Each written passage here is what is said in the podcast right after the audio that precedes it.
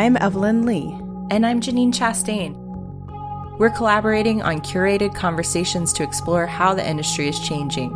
Together, we'll find ways to create new solutions to current challenges while elevating the value of architects. Welcome, Welcome to Practice, Practice Disrupted. Disrupted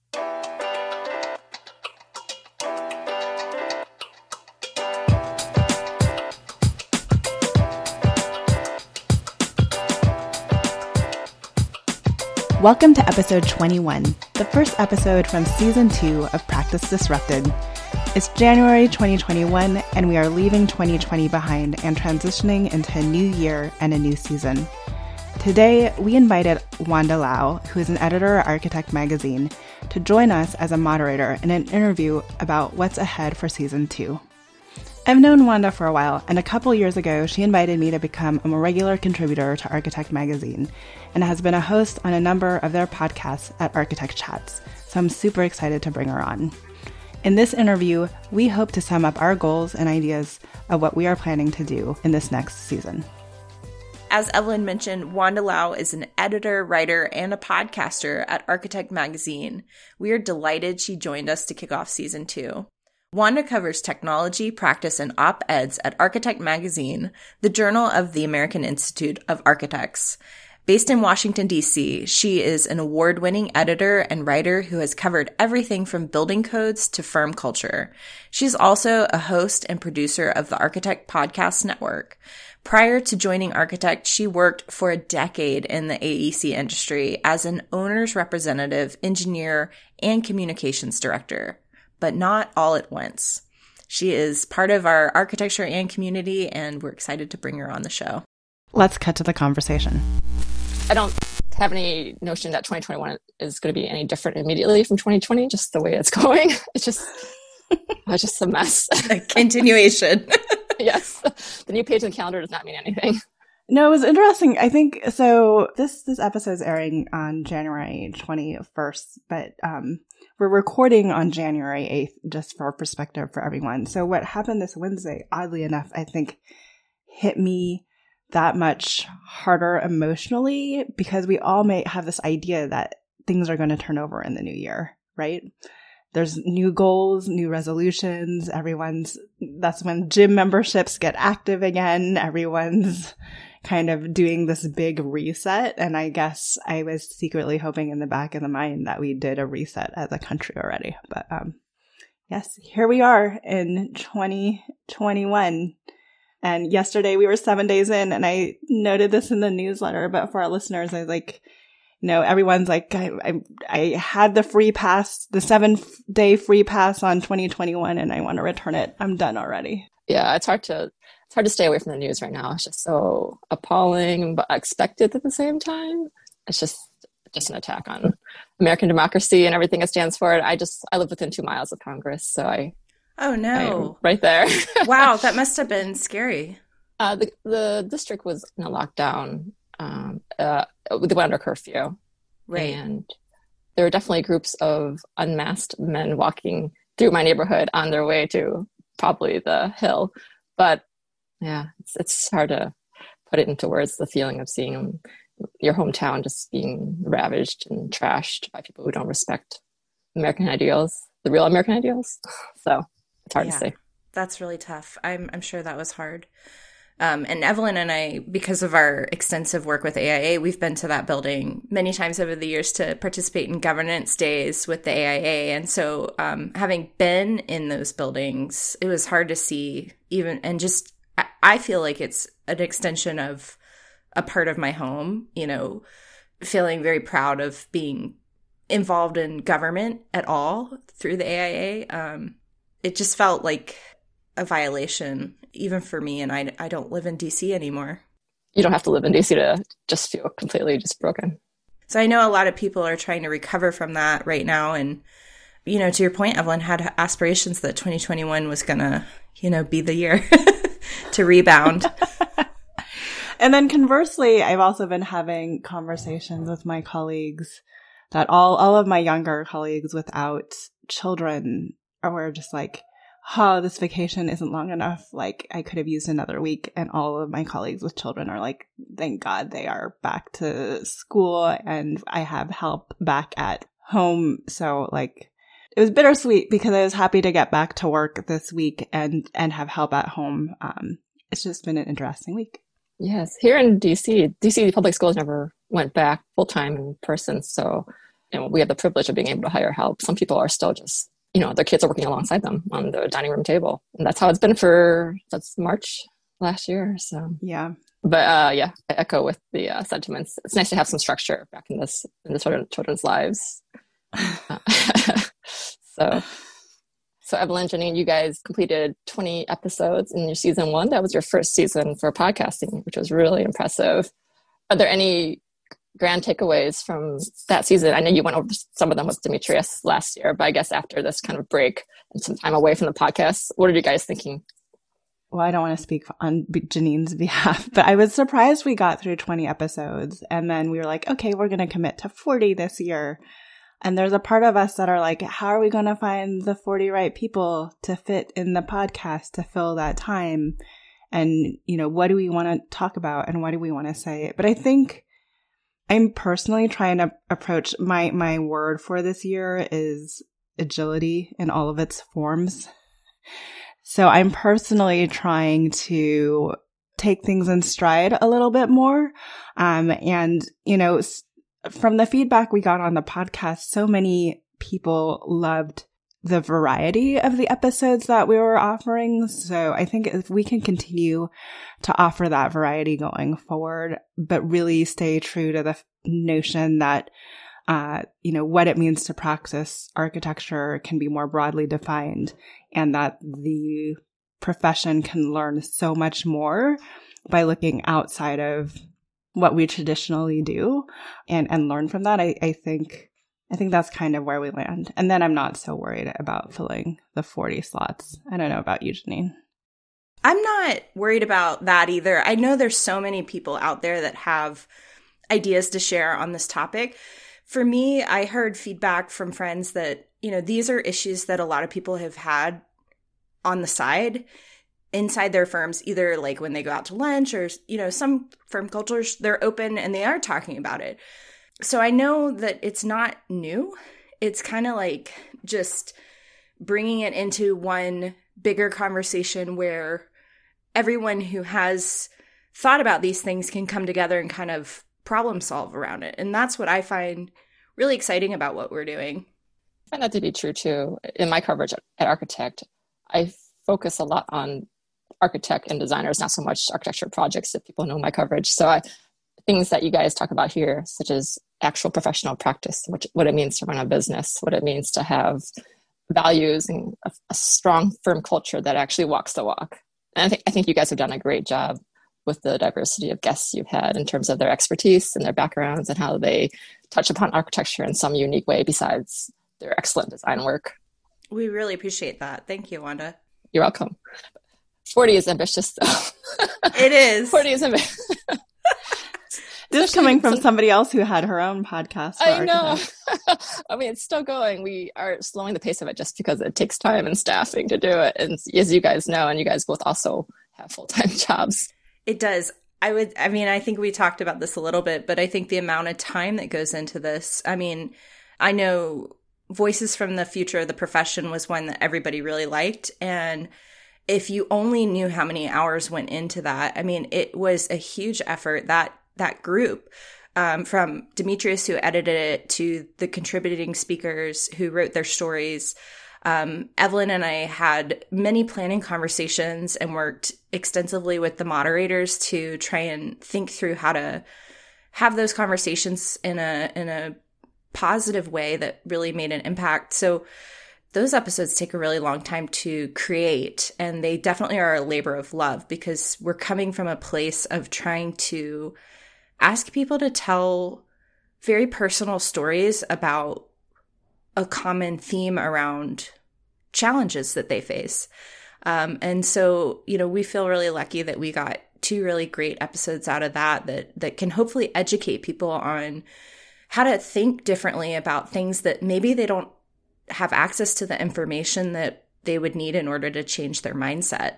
And then beyond that, like the interviews themselves, uh, Evelyn and I spend a lot of time trying to think about questions that we want to ask that are going to hit into the topics that we know need to be discussed. So it takes a lot of time and we learned a lot, I think, last year. And so we're hoping gosh, I feel like I just walked off the field of a football game. I feel like I'm giving this like post game summary, but we learned a lot and we're going to try and um, fold it into this season. I do feel like at the at one point we actually became more efficient, but I feel like it's one of those things that you like if if you dropped off, it's going to take a little bit of time to regain its efficiency. That's right. that makes sense. Mm-hmm. there are strong analogies with architectural work in terms of how much thought goes into a design detail like just the smallest minutia of a detail can take hours and hours of iterations. And yeah podcasting is a labor of love for sure. Definitely. Um, do, do any of your personal goals for this year? Do you think that will have an impact on the kind of guests that you're looking for I want to I want to stretch a little bit more. I want to stretch myself a little bit more when it comes to design and all of the things that can be designed in the world. Um, you know, businesses, operations, processes, how we market ourselves, how we do business development. Those are all things that we can re redesign um, how we approach those. So I'm I'm going to try to make an effort. I feel this year to reach out a little bit more to my business school network and see what other outside expertise we can bring in and learn from.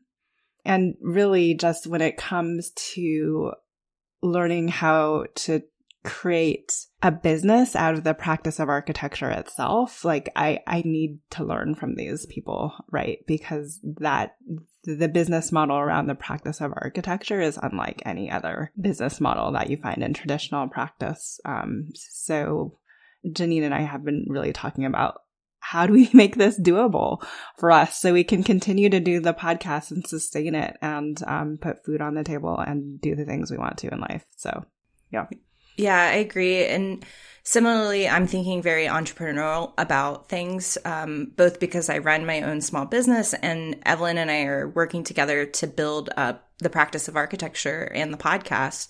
So a lot of my personal goals are related to trying to get better at being an entrepreneur. And last year was a learning year. I put a lot of time into figuring out small little parts of the equation and this year, I'm really hoping that that turns into more efficiency and more momentum for me in terms of running my business and running all these things that I'm trying to do.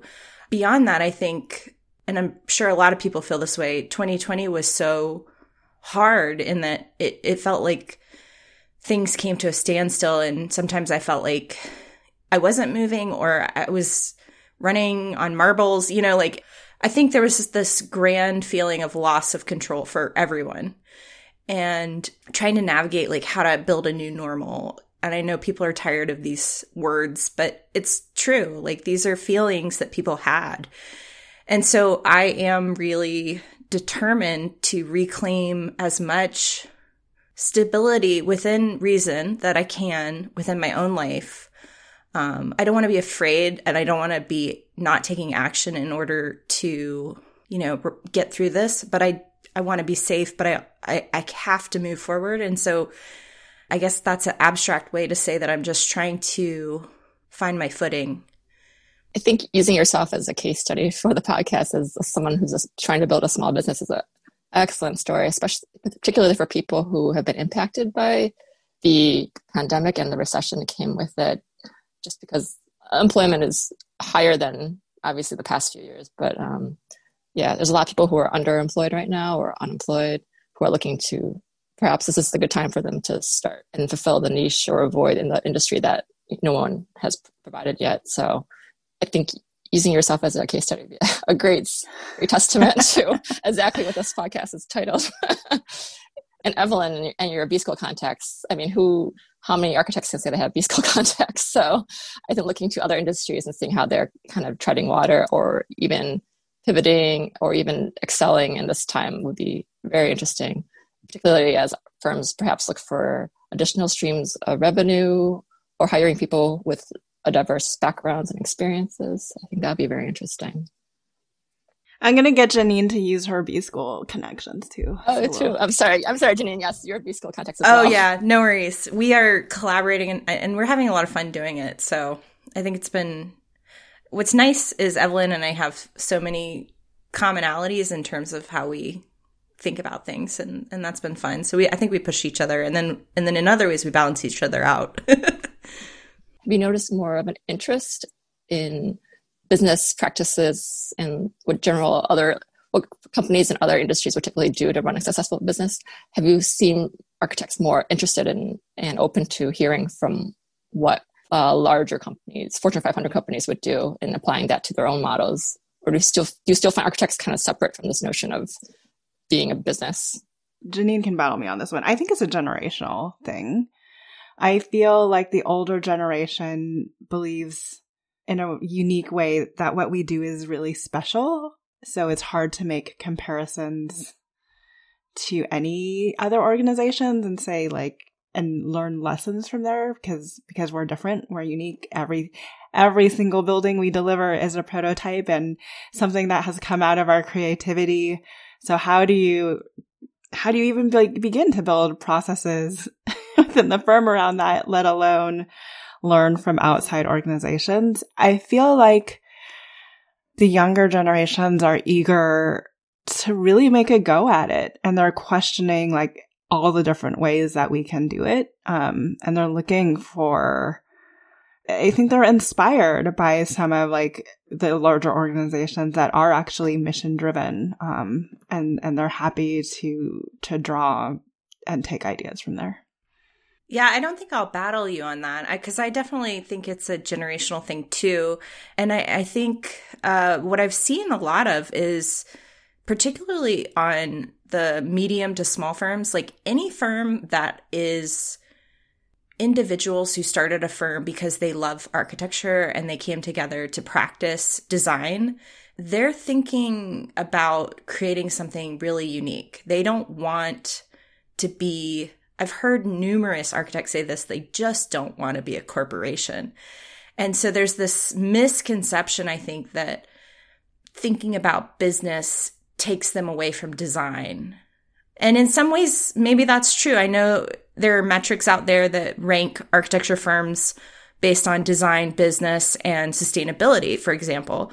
But I don't think that one cancels the other out. I think one can elevate the other and that those things have to work together. And that's all Evelyn and I are saying is like, just because you're focused on business doesn't mean you're going to create an overt culture um, that is corporate in nature. It just means that you're you're trying to put processes and ideas down that are going to elevate the design work that you're doing.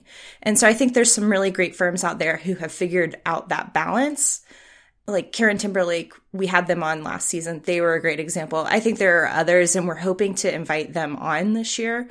But really, just a willingness to be innovative between business and design. Yes. Architect Magazine's Architect 50 is a ranking that ranks firms based on design, business, and environment. And also, we're looking at, at adding an equity metric as well. And they're not mutually exclusive. And one person doesn't have to do all of them. you know, it's just it's just a matter of hiring the right people to kind of meet the goals and be able to articulate that what should be the goals for these particular streams. So, um, so Evelyn, you're expanding a lot of your work on the practice of architecture, and I understand you have a new playbook out. Can you talk more about it? Yeah, so we released it at the end of the last year and we're only going to continue to grow it this year. But we found that all firms, no matter what size you are, are really questioning how do you, what's it going to look like after we emerge out of COVID? What does the new workplace look like? What does the new firm look like? How much flexibility do we give our people? Um, this is not true of just architecture firms. It's, it's what we are asking at Slack, you know, to where I work. It's what Salesforce is asking. it's what Google and Facebook and Twitter and all the big tech firms are trying to figure out. I, I mean, I don't know of any business that isn't asking this question. The reality of it though is that I think the majority of organizations will try to be a hybrid mix. So they will ultimately try to keep the flexibility or allow for greater flexibility, which means that at any given time, your entire teams, unless you set up an intentional meeting for your entire team to be in the office at one time at any given time, you're, you know, the team's probably not going to be all physically present. So what does that, what does that mean? And if you think about, if you look at the three different models of practice, one being everyone in the office, two being all remote, and three being a mix of the two, the hybrid practice is the most difficult one to undertake because of that. Because you have, you could have a physical team, but you always have to act if one person isn't there. And how do you make sure that they get all of the information that they need? So we've developed, um, I, you know, this is, this is key and core to the work that I'm actually doing at Slack right now and all the questions that we're asking around what does it mean for meetings? If we have three people in San Francisco and two people in New York, do we all still jump on our individual computers so we have an equity, a more equitable online meeting experience versus before when we weren't all remote, you know, those three people in San Francisco would be sitting around a conference room table, or it might be five people in San Francisco and that one remote person. Um, and that one remote person just felt, you know, it's, it's hard to see all the five pe- people on the other side of the screen. It's hard to, it's hard to interject. You know, and that's just kind of one example of how you have to rethink everything you're doing to be inclusive in, within a hybrid practice. Um, yeah, so that's that's kind of I feel like where we're focusing our or where I'm focusing the practice of architecture. There's mm. so many subtopics that fall off of that, right? Like you have to build a culture that's values driven to support this practice model. You have to relook at all of your operations and processes from the ground up and rebuild them, including how you hire people, how you onboard people, how you mentor people, um, with intention. You know, some of the biggest complaints architecture firms I hear are saying like, everything you learn from that gets picked up from overhearing conversations that are happening in the, office, you're not hearing anymore. You know, my argument would be I, I, in the majority of architecture offices that I walk into, a lot of the people that are doing CDs have their headphones on to focus in an open office environment. So so how much of that ambient noise are they really are you really learning from and and um, how do we rethink how we mentor the future of the profession so like I, I feel there's just so much content there that really play to everything that we started talking about in season one that can go into season two, but also build like a body of work for the practice of architecture in general. I agree. And you're right, Evelyn. I think that culture piece for me is so important. I having worked in architecture firms, like I think that that's the piece that you have to figure out if you want to be a thriving office, and especially in a time when maybe your entire team is still at home and hasn't seen each other since March of 2020 in person. Culture is a metric that you have to be investing in and thinking about. And largely it's been neglected. And I think some firms have attempted and they're working on things that they want to do around those conversations. But I think there's so much more potential there that is being ignored or overlooked because it hasn't been historically a part of our industry. It's always been an external thing to the firm, um, and only perhaps you know, I, I know that small firms are able to build, have that really nice culture, and large firms are able to offer programs that enhance culture. But overwhelmingly, when it comes down to it, like if you're working on a deadline, culture becomes a neglected part of this industry. And that's what we're talking about. You know, it's not the happy hour after work or the morning office meeting. It's like the culture of the firm when things are really hard and like how do you navigate all that? I know there's a lot of different people out there doing good things and that's what we hope to dive into and understand and and understand how to have conversations around culture that elevate the people in the office. I'm really passionate about making sure that millennial and Gen Z designers who decide they want to become architects make it to become architects and don't leave this industry. I mean, that's why I am doing what I'm doing because I've seen too many people walk away from this industry because they feel undervalued. They don't feel listened to. They don't have a way to move up fast enough. And that's unfortunate because this industry is, it has so much to give. And I really want to see that next generation of talent become exactly who they're meant to be in terms of leading the firms of the future that we need. I think the design profession can definitely benefit from the emerging generations just because they're just they're more open to ideas that we need to implement more commonly in design, such as their attention to sustainability, to ensuring accessibility, equity, um, working in communities that, who need it more than potentially high paying typical clients that turn to architecture. So I think that's critical. And I like your point that when you guys are talking about culture, you're not talking about like virtual happy hours like after, on every Friday, which can be fun, but it's probably people are tired of that by now. It's yeah. more just the culture of understanding that people need to be flexible in their work hours, especially right now in terms of if they have children or if they have maybe night school, if they have other jobs to support them or their families or they're caregiving their own parents, us providing caregiving for their own parents. Uh, you know, it also needs to support a culture of mentorship for bringing up the newer and um, emerging professionals.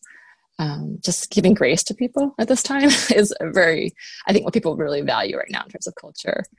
Yeah. Not so much just like company merch or anything. yeah. so, and Evelyn, are you, and are you guys, and Janine, are you guys sourcing these ideas from your own work at Slack or are you finding other firms that are practicing. I know there are some small firms, like you said, who have always been completely virtual, and, and you know maybe those models are a starting point. But where are you getting these ideas and case studies?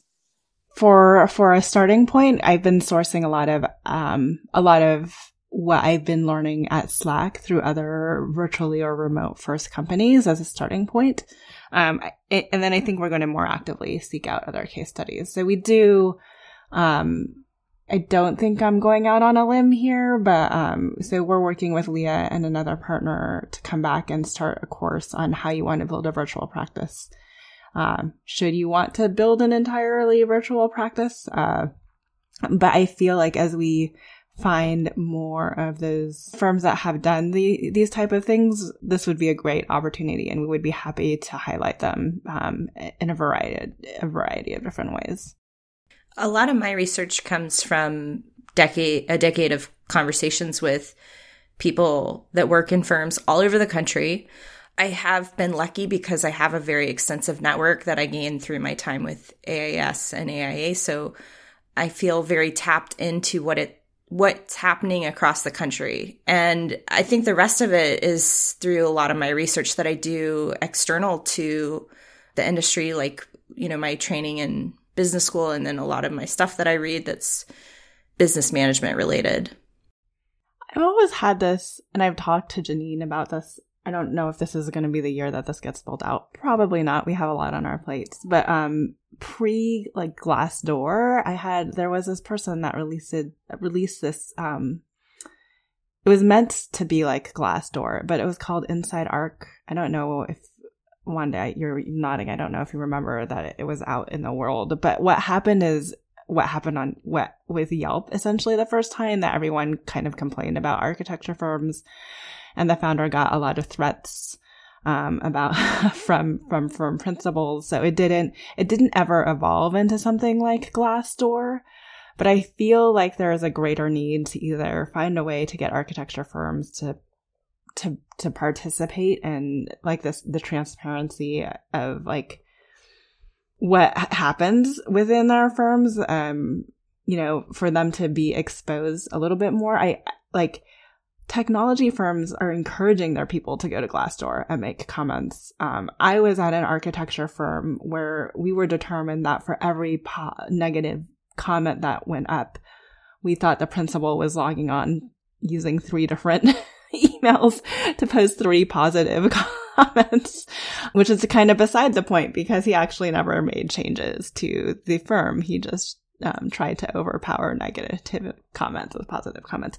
But I think there's an opportunity there to like, how do you create that environment? We've also talked about, um, a lot of architecture firms don't do um, like yearly employee engagement surveys. So is there an opportunity for a third party to kind of step in and and gather all that data, you know, and ask a consistent handful of questions across all firms as they gather that data, I think that's an opportunity to to understand more about how culture is being evolved or not evolved in architecture firms.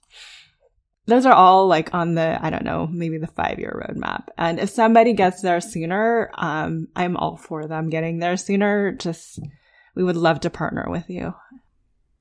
Evelyn, should we talk about what we're doing this year? Uh, sure we're really excited this year because I think one of the big goals is to build a community of like minds, people that are thinking outside the box, innovatively. They're interested in business or growing their skills from a business standpoint, even if they're still practicing inside a firm.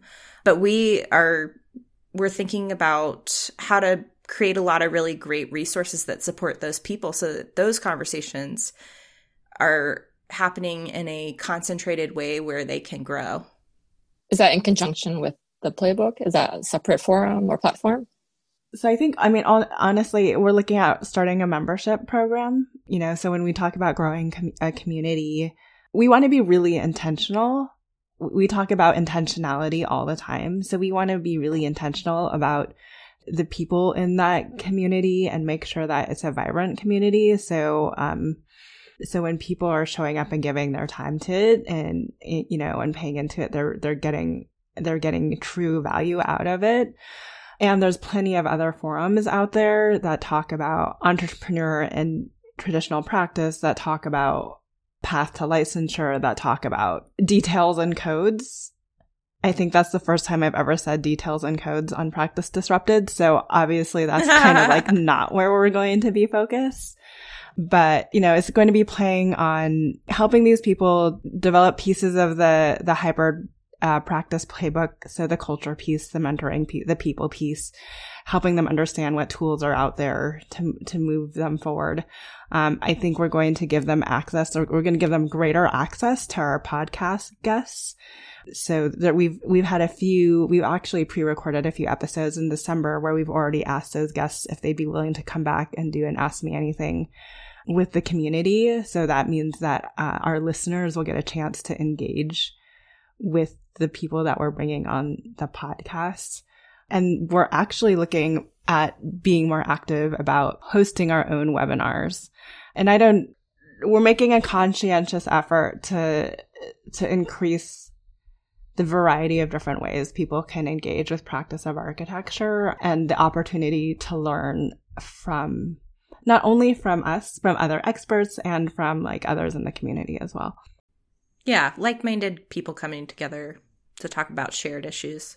And are you targeting a certain people with certain levels of experience or people across all levels of experience? Just some other kind of mindset? Yeah, I think it's more of a mindset thing for me because mm-hmm. I think there's there's so I've said this numerous times. You know, Slack believes that if you are, whether you're an intern or whether you're showing up as our chief marketing officer, um, you have the ability to contribute something to the organization from day one. I, I mean, I think that's true of of anyone in architecture, right? They they bring a unique, different perspective, and I I, I am totally guilty of being the manager that's just like, come on, like new associate, like I just hired you and I just need you to do this.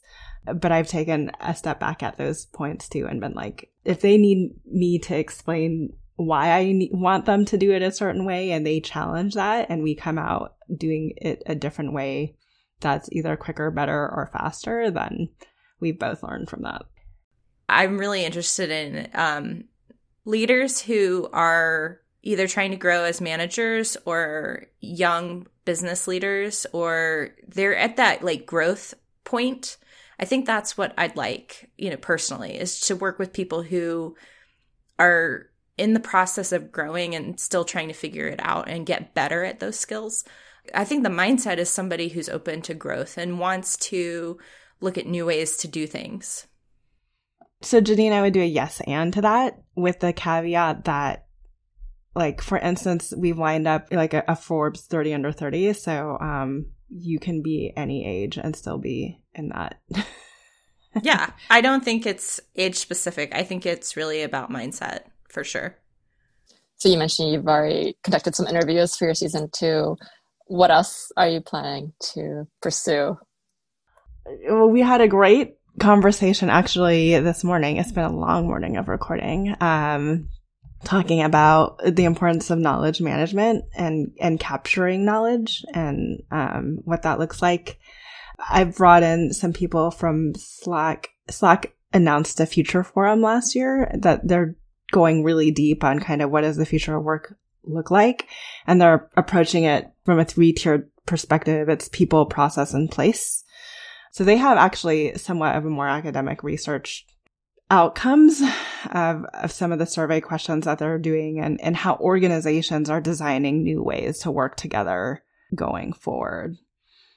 We're looking at bringing in some younger entrepreneurs that have gotten VC funding to launch products that support the architecture industry. We're also looking at, I'm also trying to chase down a few individuals, um, who have, you know, launched products given their architecture background, but the product might not be at all related to necessarily to the practice of doing architecture. Initially, trying to pull in a couple contacts that I know are going to hit into those business skills that yep. we've talked about, like practice issues. So, we've got someone who's operations focused, we've got someone who has a marketing, digital marketing background. Um, I've also I'm trying to get this other person that has um, a really good perspective on uh, people management skills and coming from outside of the industry. So I, ho- I hopefully hopefully she'll say yes. And then um, we also are going to continue like the Voices uh, series is going to continue. I think we are looking at ways to keep that um, fresh and. I'm talking to a couple of different people about potentially organizing the next one on that. So yeah, and we can actually get more specific about that because I think I feel like Janine, you got really excited, but we are looking at doing one Voices of the Future from a handful of students that just graduated during the pandemic and what they're facing. What oh yeah, time. I know actually, and, and so we do have some people that are interested in doing that for individuals that graduated in 2020 into that climate. And Evelyn had the great idea of like thinking about that in context to the last recession because I know there's a lot of parallels that this is this is not a I mean, yes, this pandemic was crazy, but that dread of being a graduate into a market that doesn't have jobs is not unique. It's it's happened before. It's recessions are cyclical and we know that there's people who are my age that graduated in the last recession that are they've figured out how to come through and and I think um, hopefully we can provide anybody who's finding themselves in the 2020 graduation market in 2021 and adjacent years um, a little bit of hope behind that. And then we were also looking at, and Wanda, you've alluded to this a few times, but those individuals that are um, wearing multiple hats both at home and at work by being caregivers, um, and especially like kind of mid career women in the profession and what that looks like. We have a lot of things we want to cover, but we see them all connected through a practice perspective. Mm-hmm. No, I totally, I totally dig practice coverage and, and all the formats it takes.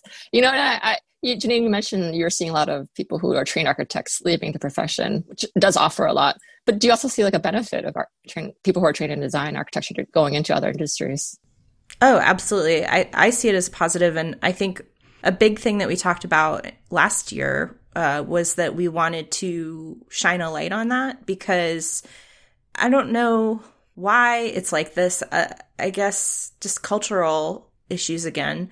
But a lot of times when those people leave, they Stigma. are no longer part of our industry unless they're like adjacent enough that it benefits the firm in some way. Like I don't know.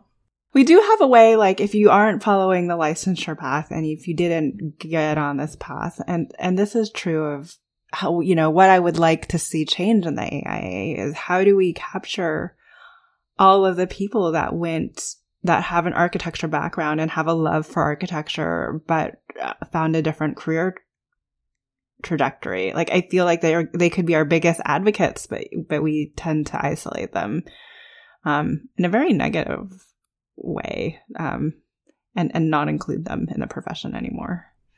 Yeah, I remember early on, Evelyn and I both were like, okay, we got to stop using the word al-, al- alternative careers because like it just feels so condescending, you know, to put an other label on it. You know, it to us we we want to show value in it. Like we brought on Rebecca, who was probably the most unique voice from the Architecture and series. Uh, she works at Lucasfilms, and after her interview, and listening to it. I watched Mandalorian season two, which she worked on, and I barely was listening to the story. I was like, except for like at the final when Luke revealed himself. Just kidding. yeah. Then spoilers, I was spoilers. spoilers. then I was just like looking at the renderings, but um, mostly my, I was looking. That's my favorite part of the. I love seeing the renderings at the end. yeah. Sorry, go on. oh no, I just was like, I was like a studying the architecture. Like I never thought to study the architecture in that show until I had that conversation with her and and then I followed up with her and I was like, "Oh my gosh, now I want to know which which sets did you work on?" And uh, so we've been emailing about that. But, you know, it's just really cool. I think there's there is architecture in these other career paths. You just have to look for it.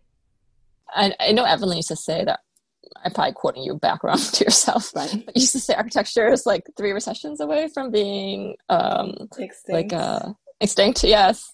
Do you think that's even more true now, given that a lot of tech companies are kind of moving into the space too? Kind of, I'm thinking like. I mean, I think we have to keep an eye on it, right? Like, um, the the amount of funding, the amount of funding going into the construction technology, real estate technology, um, is is actually is like pretty astronomical. How quickly that's grown.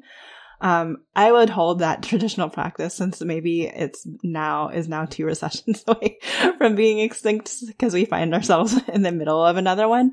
Um, it's not necessarily an evolve or die situation, but at the same time, it kind of is. I think we just need to be aware of everything else that's happening around us. So, you know, SoftBank bailed Katerra out, and I just know that there's going to be a lot of architecture people out there saying, you know, told you so, this isn't going to work. And I think to take that approach is just kind of dismissive of of the opportunity that that still exists in that space. Yeah, I think there are a lot of interesting models of architecture coming forward that straddle tech and design, and it's not a bad thing either. Again, very um, compatible. But you know, I'm looking at uh, like Generate is another company that's doing a lot of great modular architecture and usually really capitalizing and leveraging technology to create almost bespoke design, just mm-hmm. but much faster than you know traditional design routes. So I think borrowing those ideas across tech and um, design is it can be very lucrative and promising. Yeah, absolutely. And without compromising design at all. That was so much interesting stuff. Well, I'm excited. So if you guys are going to do 40 podcasts in this season, it's um, almost one per week recording. You probably batch some of them, but that's still a lot. Well, we're gonna we're gonna be in a sprint through to uh, May, and then we'll take a little bit of a break over the summer, and then we'll come back and do our second sprint. So we'll do 20 and then a break and then 20. Good luck with everything. But we're going to bring you back, Wanda. Yes, I'd love to come back anytime. Thank you for asking me to be on. It's such an honor. Hopefully, that was an interesting point of view into some of the conversations that we're having behind the scenes. We will be inviting Wanda back as a guest speaker later this season to talk about getting published and the importance of writing to build knowledge leadership. I also want to clarify one point that I realize is potentially confusing from the interview. At one point, I stated, I want to keep people in the profession so they can become architects and don't leave. And almost immediately after, I stated that I see value in people pursuing careers outside of the industry.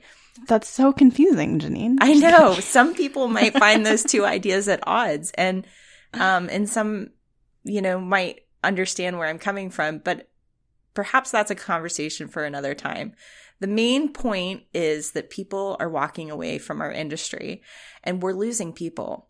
We don't have the time or the depth of resources on our bench to lose more talent from this industry. We need to find ways to keep them engaged and connected.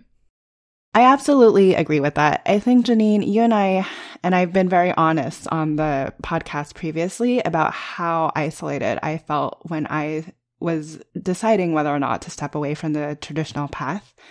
And this was even true when I remained so close and actively engaged within the AIA network.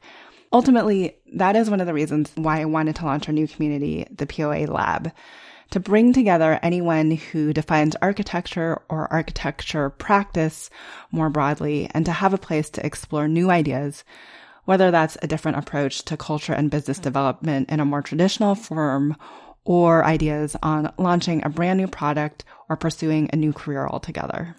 So, you're officially launching the POA Lab this year in 2021. Yes. So, actually, by the time this episode airs, we will have already opened up the doors to the POA Lab. And maybe we should pause and explain why it's called a lab. Yeah, you know, and I think you and I talked about calling it an accelerator. We talked about calling it an incubator. Those two terms are very heavy and deep in the technology field. For us, or for me, you know, I define lab as an opportunity for experimentation, research, um, to put out challenges and begin to meet those challenges. It really is perhaps, if anything, an introductory step to being an incubator and an accelerator, but it's really a place for conversations and to grow community through new ideas. Yeah, and we've heard from different people who've been listening to the podcast that are excited about sharing their ideas and, and joining a like-minded group of people who are talking about these things. So maybe we should talk about what, if anyone decides they want to come join this community, what are they going to get? I think we've said community like 5,000 times already, but anyone who joins will obviously get access to every other person that is a part of the community. We're also going to be hosting behind the scenes AMAs or Ask Me Anything conversations with podcast guests that we have brought on our shows. So it's an opportunity for you to ask your questions directly with our guests. We will be hosting a number of amazing peer to peer networking events and you get extra time with us and the growing POA team. The other thing you're going to get is free access to our monthly webinar series and a growing library of on-demand resources, as well as free access to the CEU offerings that we are beginning to put forward following our podcast episodes, as well as access to the playbooks that we started to develop at the end of last year, including our hybrid practice playbook and SWAT playbook, and more playbooks forthcoming. So clearly a lot of interesting things to tap into. And the next question I think we need to address is what makes this community unique because there's certainly a lot of different communities out there.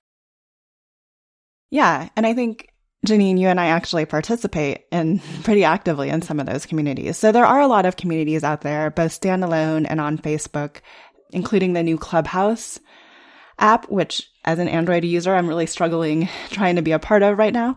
But I feel like a lot of those communities really specifically address being a woman architect, um, or looking at path to licensure, what it's like being a young architect in a more traditional firm. There's architects that have all shifted to technology. There's communities that talk about sole practitioners, you know, and the basis of what it takes to run a business. We are really interested in having conversations that move careers and the practice forward in a unique way. So it could be anything from how do you do business development differently to how do you develop your culture more intentionally to what are the many different career paths that architecture can really take and how how do I take steps to follow those different paths? Yeah, and I'm also really interested in all the folks that are interested in having deep dive conversations on entrepreneurship. Um, and I know we're talking about having that group as well. Um, so how how does this look and like what how do people participate? Yeah, so actually, when this episode airs, we'll have opened an application process. And the reason why we're doing an application process is twofold. We really want to make sure that we bring together individuals that are truly forward thinking and talking about evolving their careers and evolving the practice of architecture. Two, we are trying to grow the community intentionally. And I think you'll be hearing a lot about intentionality over this year. But rather than letting anyone register and become a part of the community at any time, we will be accepting a limited number of individuals on a rolling basis each month to make sure that it remains active and that people really stay engaged. For those who are considering this, we're looking forward to meeting you and having additional conversations in the months to come. And if you've been listening, we really appreciate you too, and we're glad that you're hanging on and joining us for the upcoming season. Um, so I know we've covered a lot in this first episode, but clearly we're excited. We have a lot to offer and we're growing a lot of different resources for our listeners. So, any way that you want to get involved, we're trying to give you something that you can tap into to get more information about the topics that we're discussing. And of course, give you a place to engage more with our guests and with one another. I think bringing our listeners together are equally important for us. And on that note, tune in next week. Thanks for joining us on Practice Disrupted, a podcast by Practice of Architecture. Visit us at practiceofarchitecture.com to find out more about future episodes and the changing nature of practice. We have several ways you can get involved with our growing community. Find us on social media at Practice of Arc you can also become a member of the POA Lab or join us on Patreon. And if you want to take your career or practice to the next level, Janine and I also consult, provide workshops, and speak regularly on this research, and we would love an opportunity to collaborate with you. This show is part of Gabl Media. You can learn more about other podcasts and video channels in our community by visiting gablmedia.com. We are also looking for sponsors who want to partner with us in 2021 and beyond. If that's you, please contact me directly at evelyn at practiceofarchitecture.com. If you like the research we're doing here, please help us out by leaving a rating or review on Apple. We appreciate you subscribing on your favorite podcast app. Don't forget to share with your friends and feel free to let us know what other topics or speakers you're interested in hearing from. Thanks for listening and see you next week.